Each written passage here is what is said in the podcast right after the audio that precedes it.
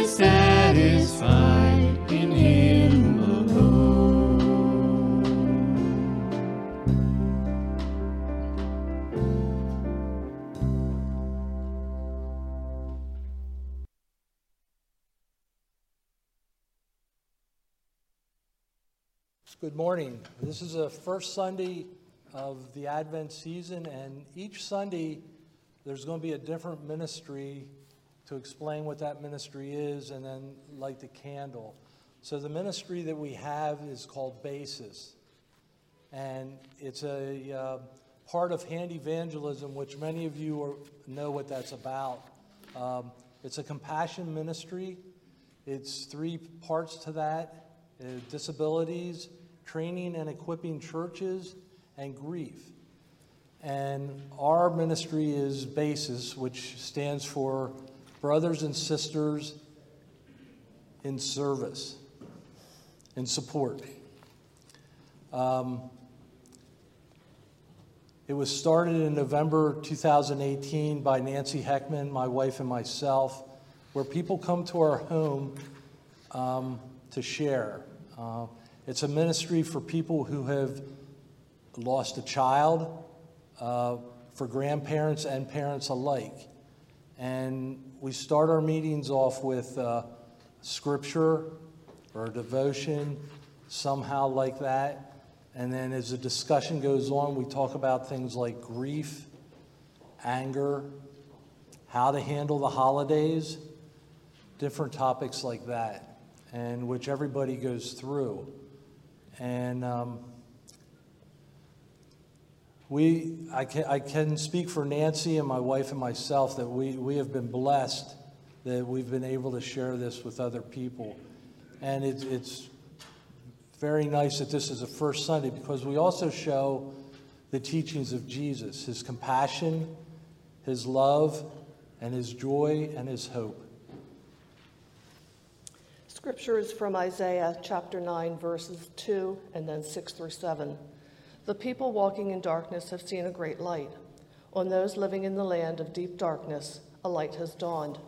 For to us a child is born, to us a son is given, and the government will be on his shoulders. And he will be called Wonderful Counselor, Mighty God, Everlasting Father, Prince of Peace. Of the greatness of his government and peace there will be no end. He will reign on David's throne and over his kingdom establishing and upholding it with justice and righteousness from that time on and forever.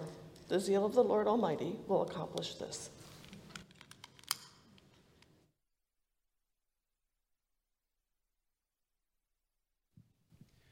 Would you please rise and join us in singing Lighting Candles?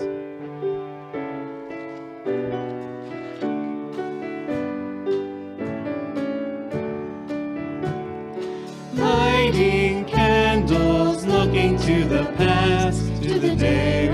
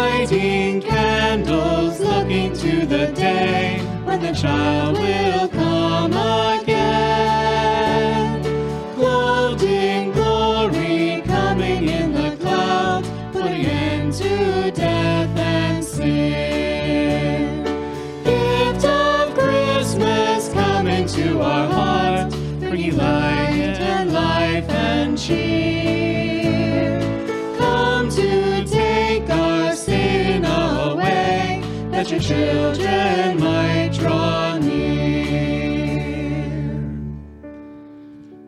The day is coming when the child will come again, Jesus, clothed in glory, coming in the clouds, putting an end to death and sin.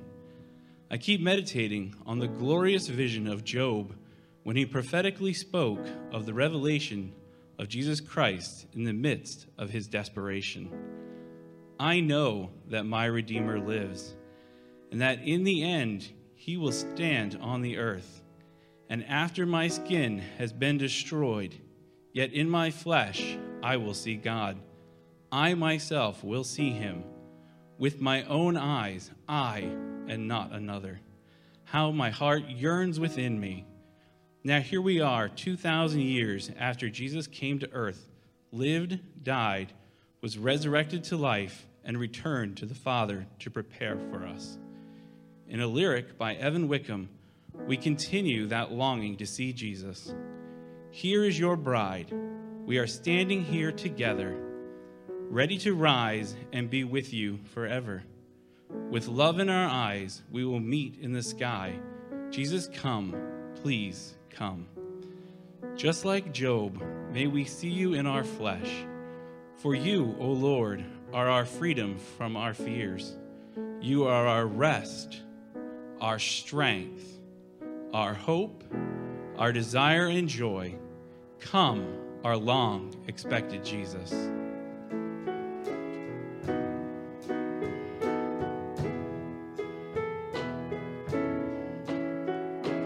Come,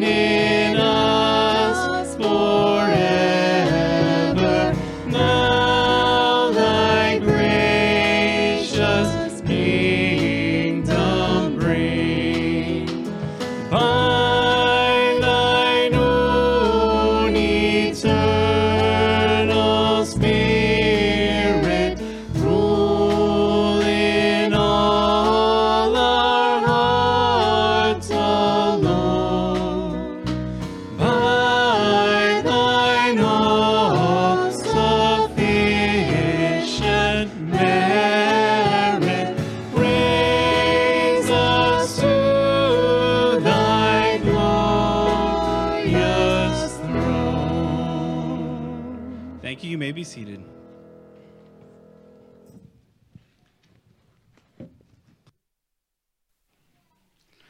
Please join me in prayer. Father, as we take time to reflect on the Advent season in the coming days, may we not lose focus on the greatest gift given to us, your Son, who came to seek and to save the lost. While many things look different this season, your love is unchanging and your guidance in our lives unfailing. Help us to seek your direction in our lives and take advantage of the ways that we can share your light and hope with others that they may see you through us. Father, there are several people who are in need of your care. Mike Ranson has been in the hospital for several days with COVID 19 and heart issues. We pray that you would bring him comfort and healing, that he would be able to come home soon. For Dave Hurst's cousin Steve, who is also in the ICU with COVID 19, we pray that he would be healed and restored to full health. Father, we pray for Jacob Brubaker, who is preparing to go to Philadelphia for open heart surgery on Tuesday. We pray that you would guide and direct the surgeon's hands, that the procedure will be a complete success. Father, this surgery will be hard on Doug, Brenda, and the entire family, as only one parent will be allowed to be there during the surgery and will have to leave soon after. I pray that you would give them a peace that passes all understanding and comfort them in their waiting. Father, it's been a blessing that Terry and James were able to come home and spend time with family. As they look to go back overseas so James can return to teaching, we pray that you would go before them and put all the details in order, and that you would keep them healthy so they're able to travel. Jim and Emily Gorley are praising the Lord for the creative ways that they're able to teach God's word even through the pandemic. We pray that you would continue to bless their ministry and that they would continue to see growth in the congregation. For Bill and Christy Campbell in Southeast Paris, Lord, we are thankful that they are seeing your hand at work in the lives of those who are attending their Zoom Bible study. We pray that they would continue to seek you and grow in a deeper relationship with you. Father, we're thankful for the many ways that you've continued to bless this church and the tools you provide us, that even in these times when we cannot be physically together, you have provided us with a way to still gather on Sunday morning as one body of believers. Father, we pray that you would continue to guide and direct the leaders of this church, that we would stand as a light on the hill, a beacon of hope pointing toward your everlasting love. Amen.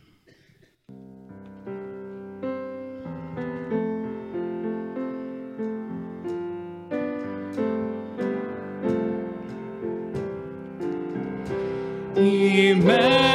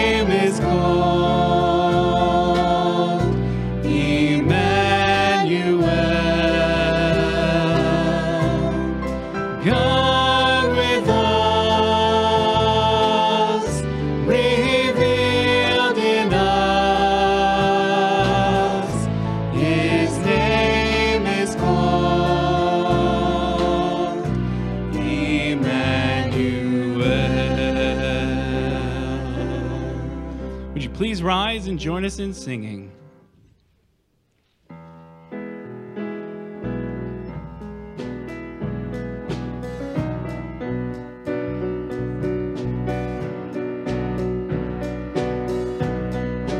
Rest ye merry gentlemen, let nothing you dismay. Remember Christ our Savior was born on Christmas Day to save us all from Satan's power we were gone astray. Oh, tidings of comfort and joy, comfort and joy. Oh, tidings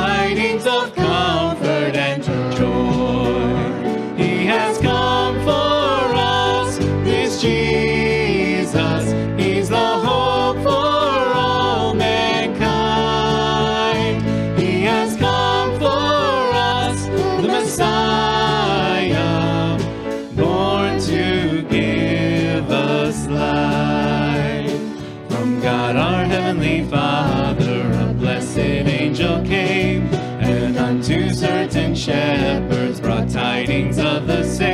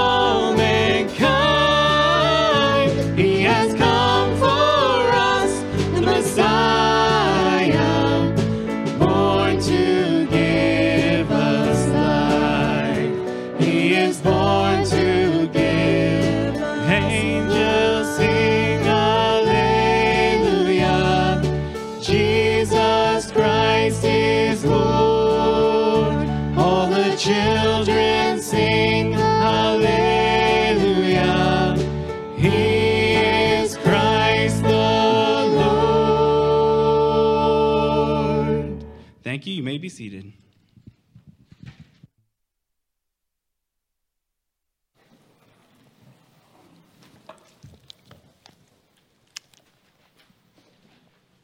Well, good morning. Certainly is good to be able to greet you in our Savior's name. And uh, we also are glad to be able to see all those folks on Zoom. We have de- devised a new system where you not only see us, but we see you. Like those slippers you have on this morning.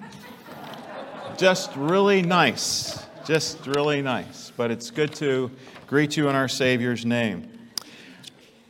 I. Uh, am so glad that we have the opportunity to worship, and it's good to be able to do that uh, in a physical way here at the church, but it's also uh, great that there are ways that we can worship Him remotely. And uh, honestly, I uh, have talked to several folks uh, that are hunting, and uh, they're at their, their cabins, and they're going to be in our service. So that's kind of neat to have that opportunity to do that. And uh, but before we get into the Word of God, let's just pray together. Father, thank you for the fact that we can sing a song that talks about Emmanuel, God with us. Too many times we have this uh, notion that we're, we're on our own, that uh, we have to handle things, that God can't handle things. How foolish that is. God is in control. God is the Alpha and the Omega. He is the beginning and the end. He stands with us in our present, He has been with us in our past, and He will walk with us in our future. And we are in- encouraged by that. Lord, we, we think of folks who have experienced the death of loved ones uh, this past week, and we pray that you would bring comfort and blessing to them. It's good to be able to sing songs in this Christmas season that talk about comfort and joy because we know that, that, that you have come that we might have life and that we might have it more abundantly. And so, Lord, now we ask that you would be our teacher, that you would lead us, guide us into truth. And then, Lord, we not only want to be lead, led into truth, but we want to apply the truth. We want to be hearers of the word and we want to be doers of it also. So, guide and direct our time together. We pray these things in Jesus' name. Amen. I wonder if uh, you've had the attitude, as I have, that a lot of things have happened this past year that's really been poor timing. I mean, you think about it poor timing.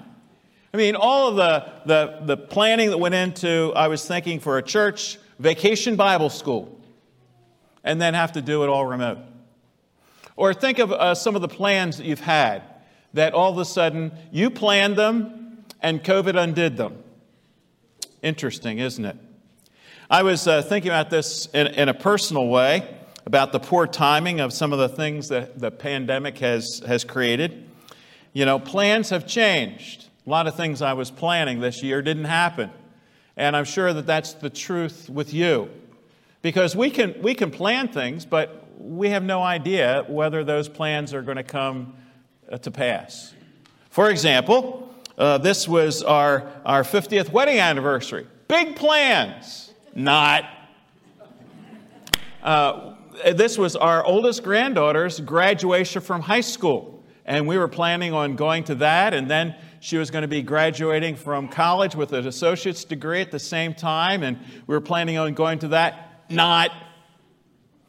I, I, think of other things. This was supposed to be the golden anniversary of my graduating class from college, from Philadelphia College of what? I mean, Bible. And, um, and then uh, now Cairn University. That was all planned, not. You, you get the theme, what's going on? And then, and then poor timing in terms of the fact that Doris, who is always healthy, all of a sudden she gets bit by a dog in February and has to go to the hospital in the midst of all the COVID stuff. And then she had another health issue going on. Uh, poor timing. And you could go on and on. And that, that's just my story. And I think of the multiple stories of people within this congregation who are here present or those that are listening. And you would say a lot of the things that have happened this year, it's just poor timing. And, and that's the way we sometimes look at life. Uh, and I, I, think that's why our timing is just off a bit. I, I, think we're a lot like Garfield. You know, Garfield, he, he sort of has this idea that his timing is totally off. Everything is sort of munched together, and, and that's the way it is. And uh, I, I, think sometimes we, we have that attitude. You know, timing's off this year. It's not going the way we had planned. And I think that that's why some people are referring to this merging of seasons as Hallowthanksmas. You know, you sort of have punched everything together. And uh, as this cartoon says, I liked it better when holidays came one at a time. But in my neighborhood, in Manheim Township, which is a strange township anyway, they, uh, they had an interesting thing. They were encouraging people to put up Christmas lights in July. And so people actually did that. And so now we, uh, you know, we look at this and everything just gets munched together. But by the way, this really isn't a new thing. People just don't have a sense of time anymore because they have this idea that time is chaotic. And in our lives, even if it wasn't coronavirus, guess what? Time is still chaotic. We plan, but God disposes. We, we, we propose, and God says, Really? Really? But then He comes in with a perfect plan. The problem is, we don't see the chaos as part of God's perfect plan. We only see the chaos. You know, there's a, there's a, a phrase that was coined actually many years ago, and uh, it was the, the coin was Christmas creep. And uh, actually, the Christmas creep was, uh, uh, was talking about the marketing of Christmas earlier and earlier, and, and probably it's happening for many reasons. One of them, very honestly, is strategic marketing. Stores are tending to, to realize that most of their income uh, to, in retail really comes in that last quarter. And so this is why you have this big push. Well, the attitude is well, if it's good enough to push it in December, let's push it in November. Well, let's push it in October.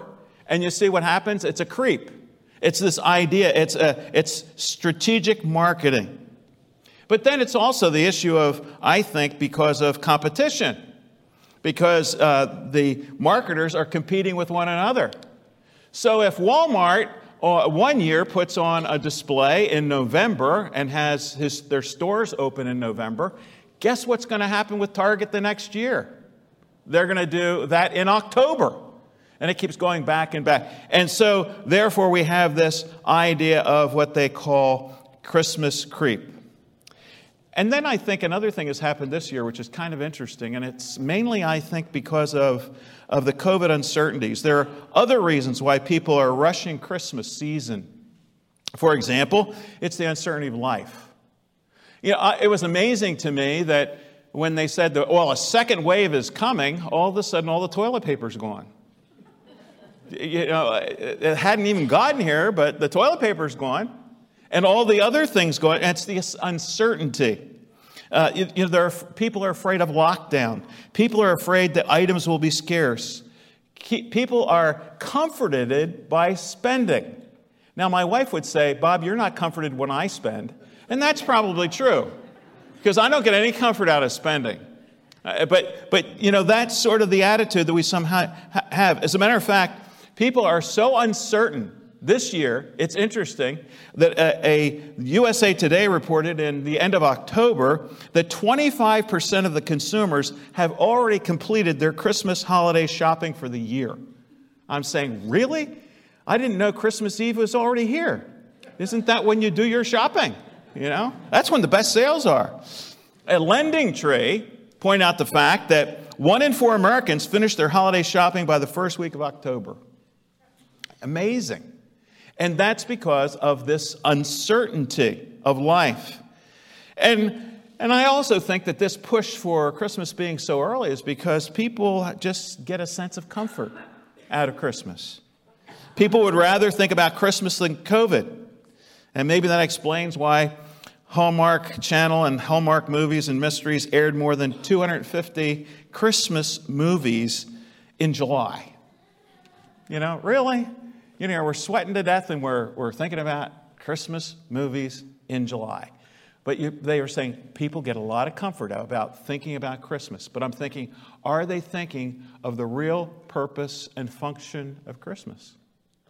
Or are they thinking of something sentimental, not strategic? I want to tell you, in the mind of God, Christmas was strategic. God had a plan. And, and I th- think sometimes maybe we question the timing of Christmas in our contemporary chaotic COVID culture. But as far as God is concerned, his timing for Christmas was perfect. You know, God was, his timing was not subject to the whims of people. God's timing for Christmas was not the convenience of merchandisers. God's uh, plan for Christmas was perfect in the chaos of the world in which Jesus came. God's timing was perfect. Christmas was not early, it wasn't late, and it wasn't variable. God's timing was perfect. His preparations for the incarnation of Christ were perfect. His plans for Christmas were not subject to government mandates or random viruses. God's mission was designed to invade the world with his love, and he expressed it in his son, Jesus Christ, to produce life, to, to give us life more abundantly.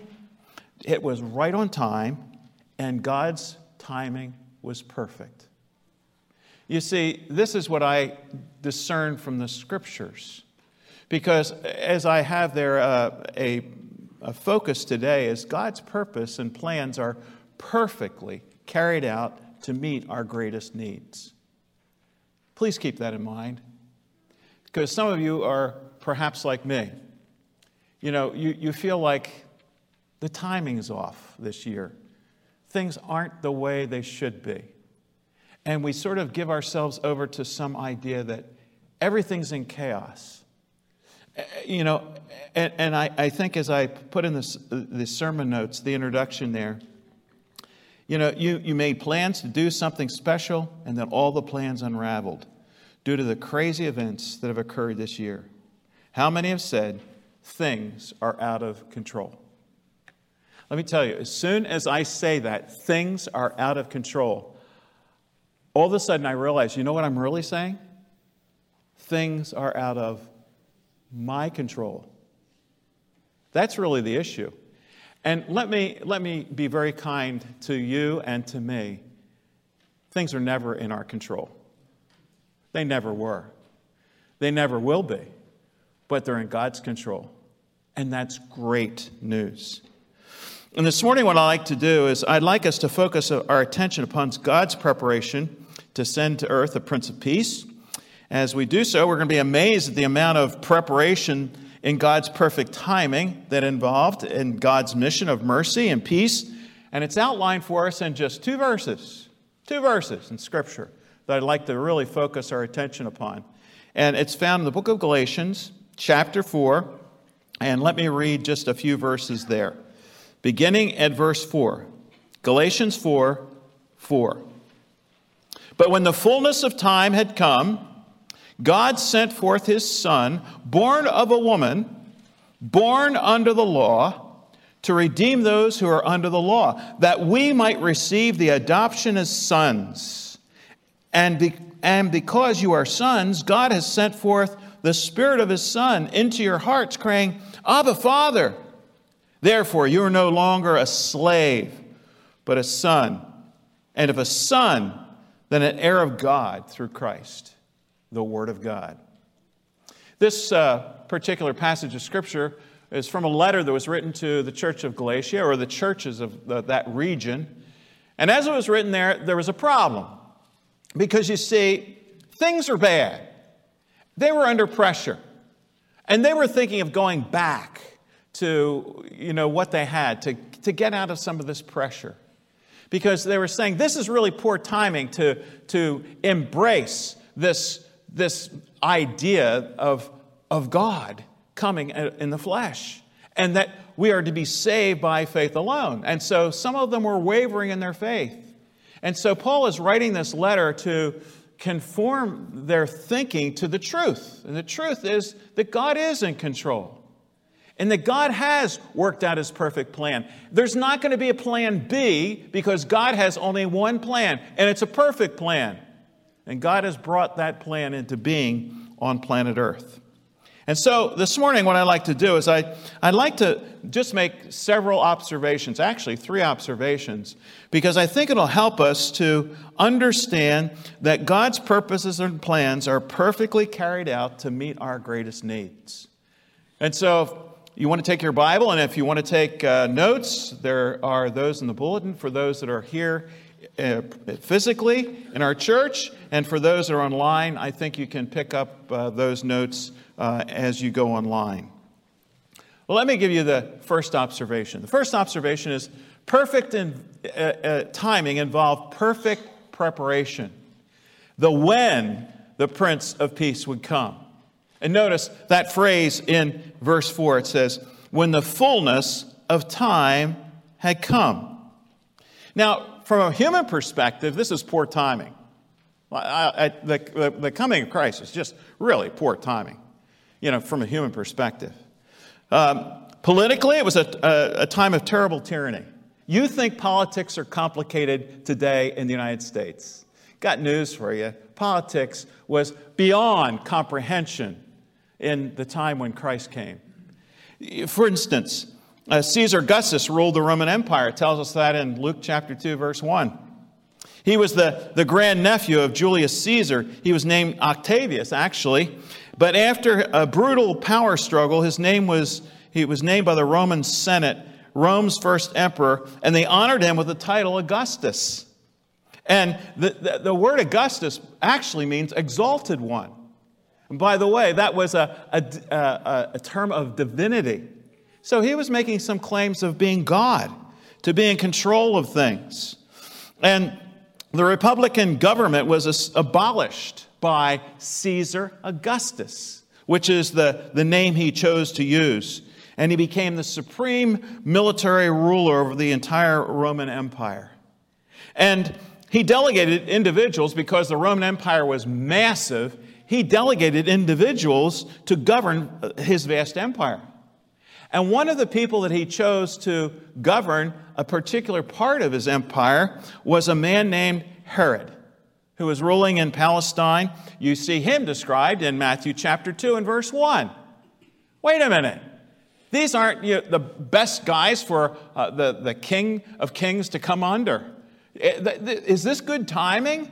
You have Caesar Augustus and, and now Herod. Well, just think a little bit about Herod. Now, he was called Herod the Great. Now, he called himself that, by the way. Um, he, was, he was this great guy, he thought. He was appointed ruler over uh, Judea and Galilee. By the way, that wasn't the prime uh, assignment area, but, but he was the great. And he was known for his great public works. He, he, for example, he built a temple to try to endear himself to the, the Jewish people of that region. But he was also known for his great cruelty. One historian put it this way The history of the rise of Herod's kingdom is a drama of extraordinary moves of political chicanery, accompanied by a succession of atrocities, crimes arising from jealousy, mostly within Herod's own heart and against his own family. He was, a, he was an interesting individual. Outwardly, he kept the Mosaic law, he knew the law. And he taxed the Jews heavily. Yeah, he wanted to, to have a temple, but they were going to pay for it. And, and he had 10 wives. Really? And one person said it was safer to be Herod's dog than a member of Herod's family. For example, he murdered his, one of his wives, her grandfather, her brother, and three sons because he was jealous of their popularity.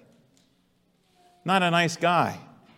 And not only that, but summarizing his life, another historian put it this way his reign was one succession of monstrous crimes until his death. And it was not a good time politically, you know, for Jesus Christ. So many times we focus upon what we can see, we focus upon politics, we focus upon government. Wrong focus. The right focus is focused upon the King of Kings and Lord of Lords who is reigning supreme right now in this world. And it's important to keep that in mind. And, and not only humanly uh, was this a poor timing politically, but socially, an awkward situation. You remember the status of Mary and Joseph? They were engaged, but they weren't married. And yet, God is going to use this woman to bring the Son of God onto planet Earth.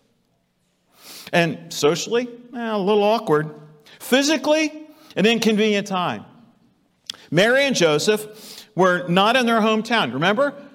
Under the political rule, they had to go and be registered for the taxation. You find that for you in, in the Gospel of Luke, chapter 2, verses 1 to 7. Now, we've all read stories of babies that are born in unusual places police cars, elevators, you know, all of these different places. Uh, you know, you hear, well, okay, how about, how about being hundreds of miles away from home and being born and having to place the baby in manger? Hmm. You know, again, looks like poor timing, humanly, politically, socially, physically, and spiritually. This wasn't a great time for, for it wasn't a, a great uh, welcoming party, you know, great spiritual climate. There wasn't a revival that was going on in the, in the nation of Israel. As a matter of fact, it was really in decline. We find out that there were two major groups that were ruling at this time. Uh, much of the Greco Roman culture had seeped into one particular party, and that was the Sadducees. And they were the ones that neutralized Scripture. They didn't believe in the resurrection, they didn't believe in angels. They were basically secularists.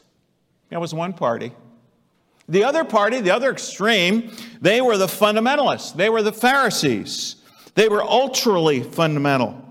They marginalized Scripture and they created their own system as to how people should live.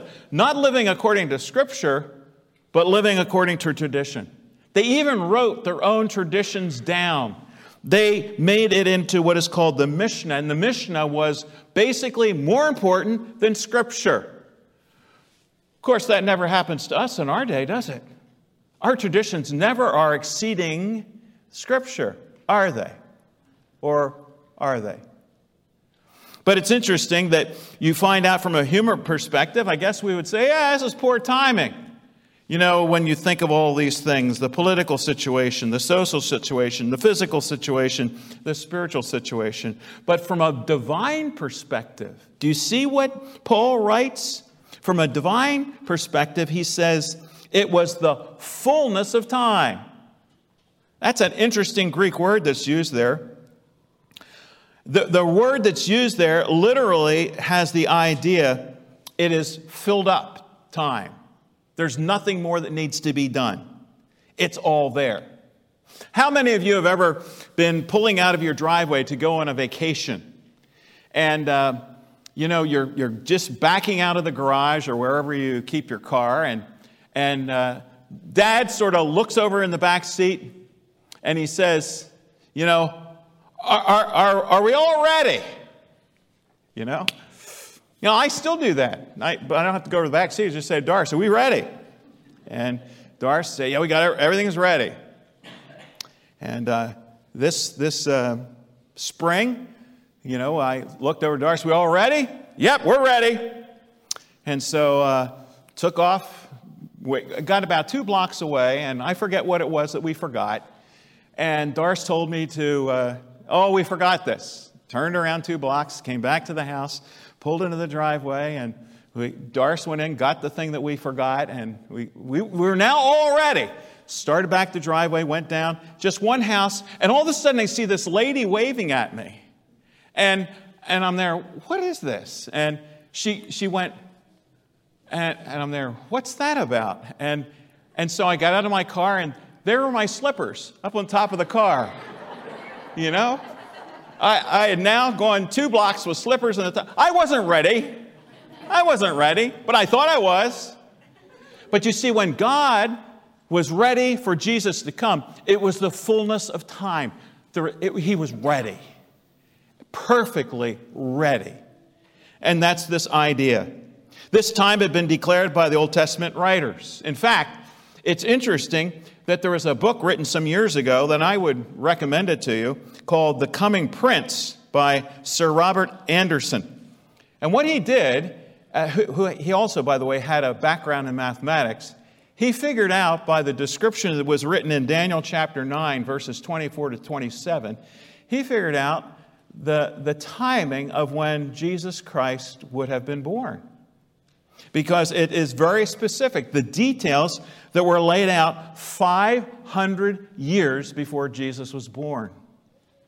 And it's interesting that many people believe that the wise men who had come to seek out Jesus, that were looking for his star, had actually been following the indication that was given by the greatest wise man of Babylon, who was Daniel. And they read what he had written, figured out the time schedule themselves, connected that with the book of Numbers, chapter 24, verse 17 where it says there, There shall come a star out of Jacob, and the scepter shall rise out of Israel. And they made this trip 500 years later because it had been predicted, prophesied, and revealed by God. It was perfect timing. Perfect timing. So it was not only declared by Old Testament uh, writers, but this time was previously fixed by the Father in eternity past by design and not by chance. So often we think, and I say this myself too, well, that was lucky. Really? Or was that by God's sovereign design? You see, when things go well, we, we say, it was lucky. When it goes bad, we say, oh, it was poor timing. Interesting. Fixed, not variable. 500 years before Christ was born, it was fixed by God. This is when the King of Kings will be born, will save people from their sin. Many years ago, many, many years ago, uh, we were expecting our second child. And Charlotte was going to be born. And the birth date that was given by the doctor was that she would be born on the 13th of September. Now, uh, five months before that, uh, Pastor Creighton, where, who was the senior pastor of the church where I served, he handed out our, the preaching schedule for what was going to happen in the months ahead at Calvary Church. I said, okay. And I looked at it and I thought, oh, look at that. I'm going to be preaching the first time on live on radio on uh, September the 18th. Isn't that great? And, and then I thought, ooh, that's close to when a baby's going to be born. And so I started telling people around the church, I said, when is, is Charlotte due? I said, well, the doctor says it's September the 15th, but actually it's going to be on September the 18th. I said, the, the morning I have to preach live on radio, Charlotte's going to be born, or uh, it's not Charlotte, uh, our baby is going to be born. Now, that was back in the time you didn't know the gender, didn't know anything. And I still don't know anything, but anyway. Uh, but anyway, I, so I started saying this. I, I, mean, I was saying it broadly. You know, for five months, I'm saying, uh, she's going to be born on September the 18th. And then they start saying, Is your wife having a C section? I said, No, no, no. I'm, it's going to be the 18th because that's the, the day I am preaching live on the radio, first time publicly on the morning service at Calvary Church. I kept saying that and saying, you know, tongue in cheek. Well, the 13th came. No baby. 14th came, no baby. 15th, 16th, 17th. 4:30 in the morning on the 18th, Doris, she shakes me and she says, "We got to go to the hospital." I said, "Oh, Doris." I said I was only joking all this time. She says, "No, we've got to go. My water is already broken." And and so I went through every red light that there was from our house to General Hospital, got Doris to General Hospital, eh, you know, and went to park my car, left her off at emergency, got upstairs to the waiting room, and I announced who I was, and she said, Just a minute. And then she went back into the room and she came back to me. She says, Congratulations, you have a daughter. I'm there, Oh, That was, by the way, that was fullness of time. God knew when a baby was going to be born. I was guessing. God doesn't guess. In the details of your life, He doesn't guess. Even when those details sometimes are not the details you want. He's never late, He's always on time, even when you think things are out of control. Incidentally, I'd like to also add, not from the text, but from the, the contextual area of this, this the, from a divine perspective, it was a perfect time, but from a circumstantial perspective, it's perfect timing to spread the good news. Four things stand out to me. The first is that there was a Greek language, there was a language that connected everybody together. That wasn't until the Roman Empire took over. They're all segmented. Remember, at the Tower of Babel, all the languages were spread, but now there's a common language, a trade language that could express the good news. In terms of transportation, the Roman culture had devised a superior road system. There were connections to the cities. There was mass transportation of that day. They could get to places. The good news not only could communicated verbally, but it could be communicated quickly. And then we find out something else. There was a religious eh, influence in the empire. The Jews were spread out through the empire. There were synagogues all over the Roman Empire. And isn't it interesting that when we look at the Apostle Paul, where did he most often go first? To the synagogues. Because there was a God consciousness, and God built upon the Old Testament. And it was as a result of this that there was a spread throughout the empire. And not only that, but there was relative peace. Matter of fact, historians use the, the term there was the, the Roman Pax Romana. There was peace, there was worldwide peace, relative peace, because the Romans had conquered all of the known empires of that time. So we look at these things and we say, well, from a human perspective, it was poor timing.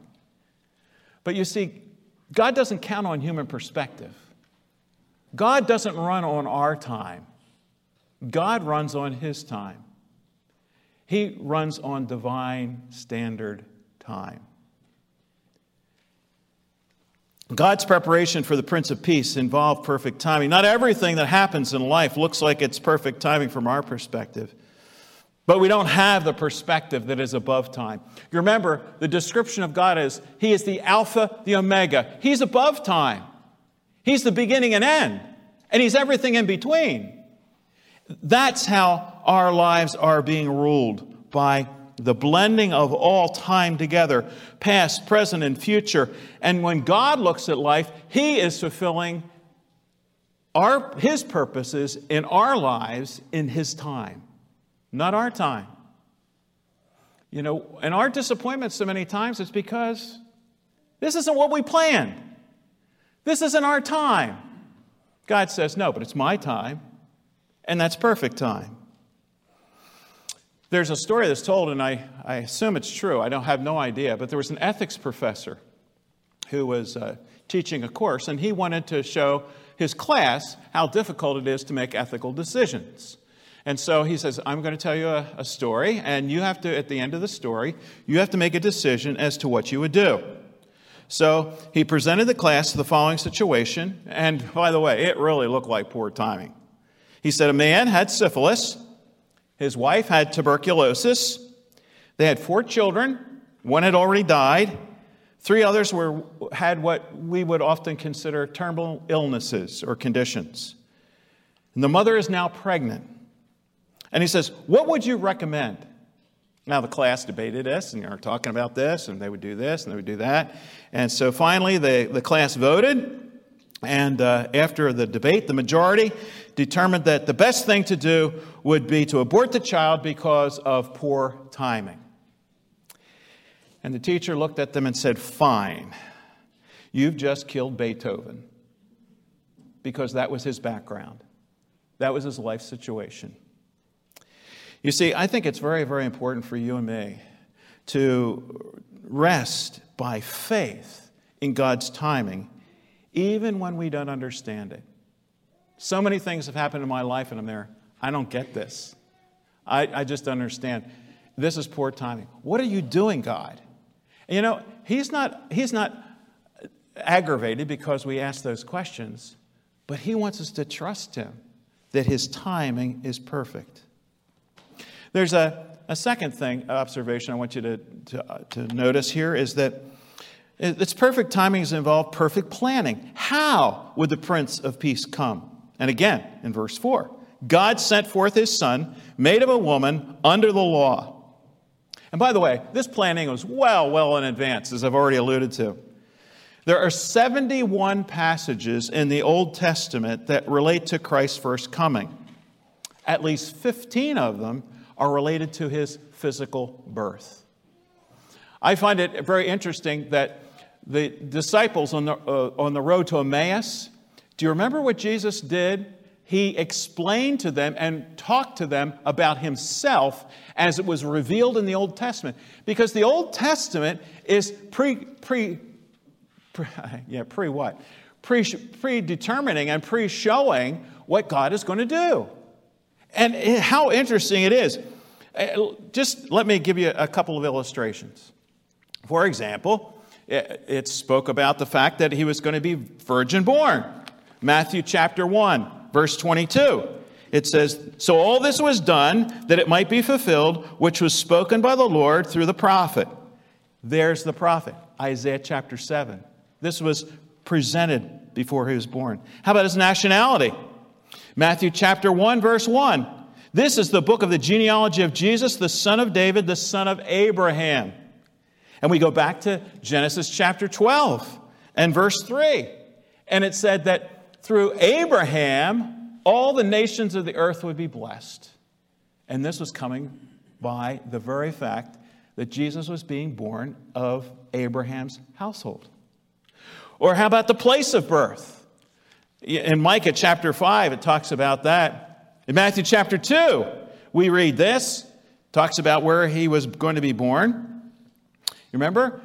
They, the wise men came and they asked Herod where the king of the Jews was to be born, and he wrote, he says, it, Thus it was written, the, the, the, the advisors, the scribes advised Herod, so it is born in Bethlehem of Judea, for thus it is written by the prophet, But you, Bethlehem, in the land of Judah, are not the least among the rulers of Judah.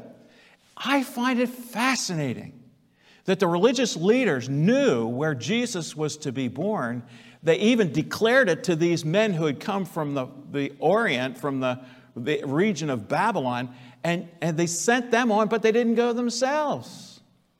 Because you see, they couldn't believe that that was God's timing, but it was. Or how about the fact that in Matthew chapter 2, it talks about the fact that, that the babies would be killed. That's exactly what is quoted here in verse 17 of chapter 2 it says, Then fulfilled what was spoken by the prophet Jeremiah, and it talks about this passage in Jeremiah. You see, God knew the end from the beginning because He's God. But do you understand that even threaded through this, there are hard things that are going on that are part of God's timing?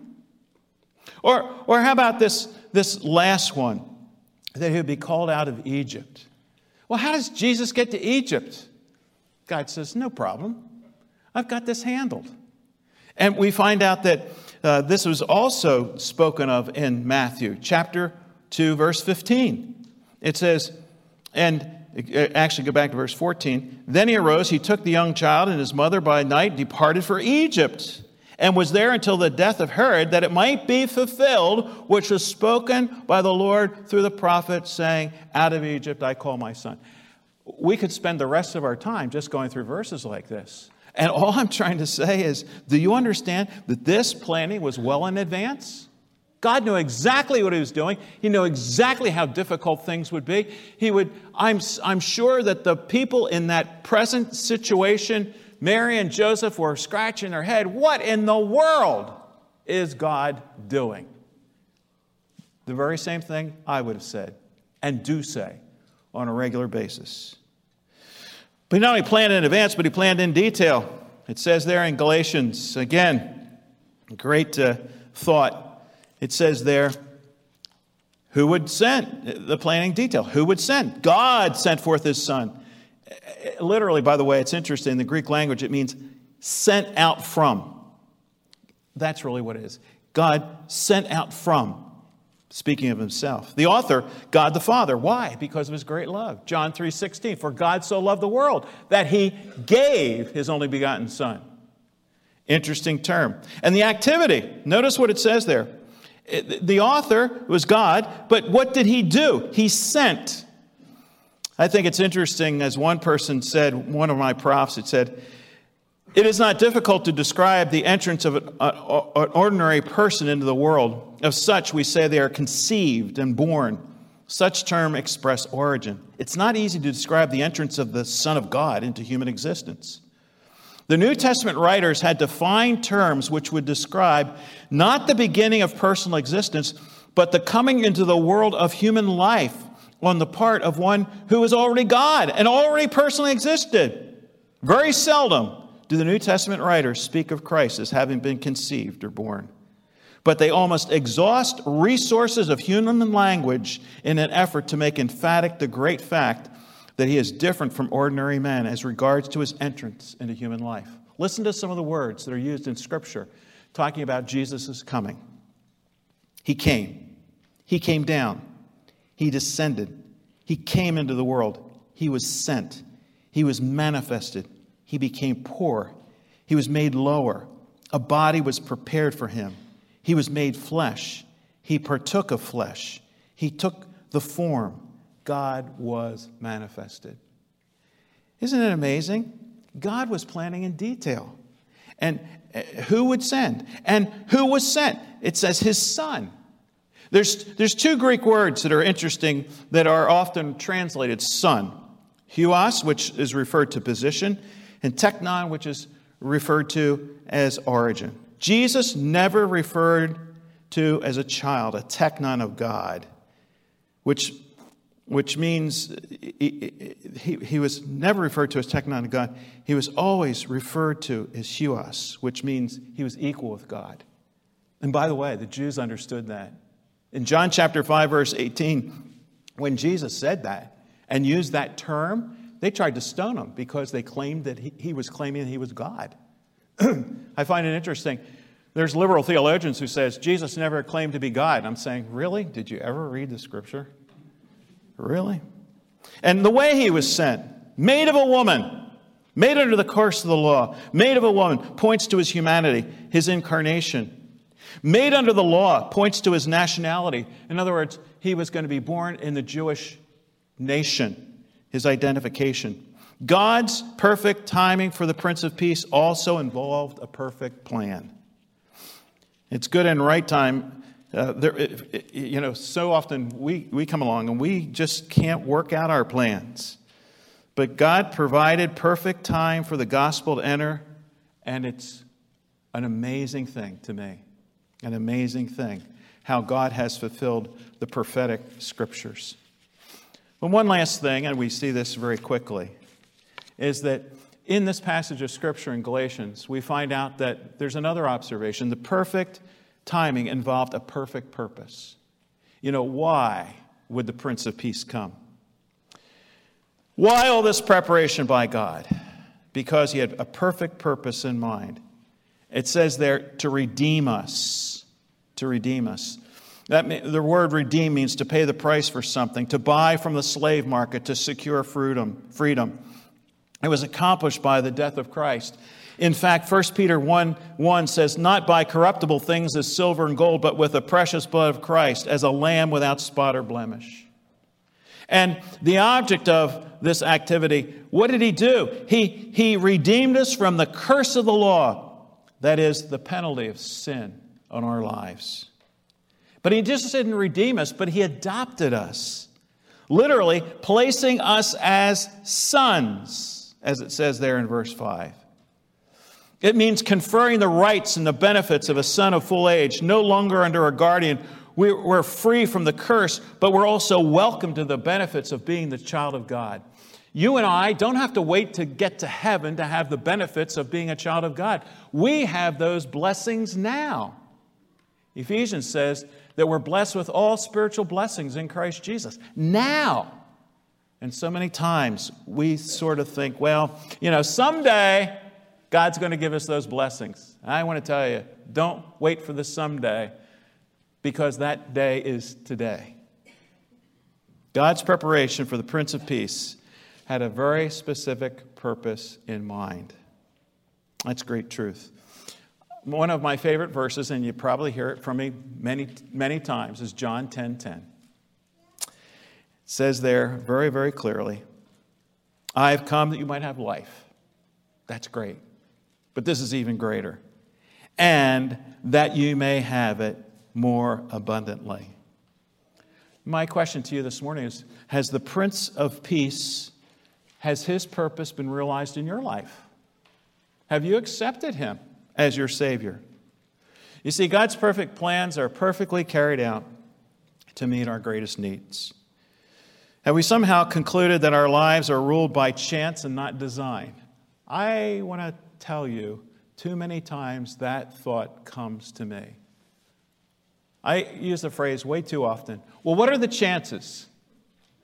Do you ever use that phrase? What are the chances? Well, in one respect, there's no chance because God's in control. God knows what He's doing. I recall the words of Max Lucado. He says, You aren't an accident. You weren't mass produced. You aren't an assembly line product. You were deliberately planned, specifically gifted, and lovingly positioned on earth by the master craftsman. That's a great encouragement. Really, these things happen to me for a purpose? Absolutely. I also think of the words of a man named Max uh, Phil Yancey because he, he brings up the point that's interesting. He says, If God has been wise enough to plan perfectly for our eternal life, can't he trust him with all the other aspects of our life? Here's what he said A God wise enough to create me and the world I live in is wise enough to watch out for me. Right now, there are a lot of people that think that they've got to watch out for their own lives. They're thinking that their lives are uh, ruled by chance. And I want to tell you, they're not ruled by chance. God is in charge, God is doing things perfectly. God is wise enough to create me and the world I live in, and wise enough to watch out for me. You are not living your life by chance. Your lives are not that, that kind of design. Your lives are made on purpose. Fulfill the purpose, accept Him as Savior, then live for Him as your Savior. Let's pray. Father, thank you for your word. Thank you for its truth. Thank you for its input into our lives. We pray that we would be encouraged to live a life that glorifies you. You've come into this world with a purpose. Your purpose is perfect. Your timing is perfect. And help us to realize that. And, and don't allow us to fall into the, the thing that we say so often when things aren't going our way. Help us not to say, well, this is really poor timing. Help us to let us see that our lives are in your hands and that are running by your time schedule and for your purposes. We pray this in Jesus' name. Amen. Would you please rise and join us in singing Hark the Herald Angels Sing?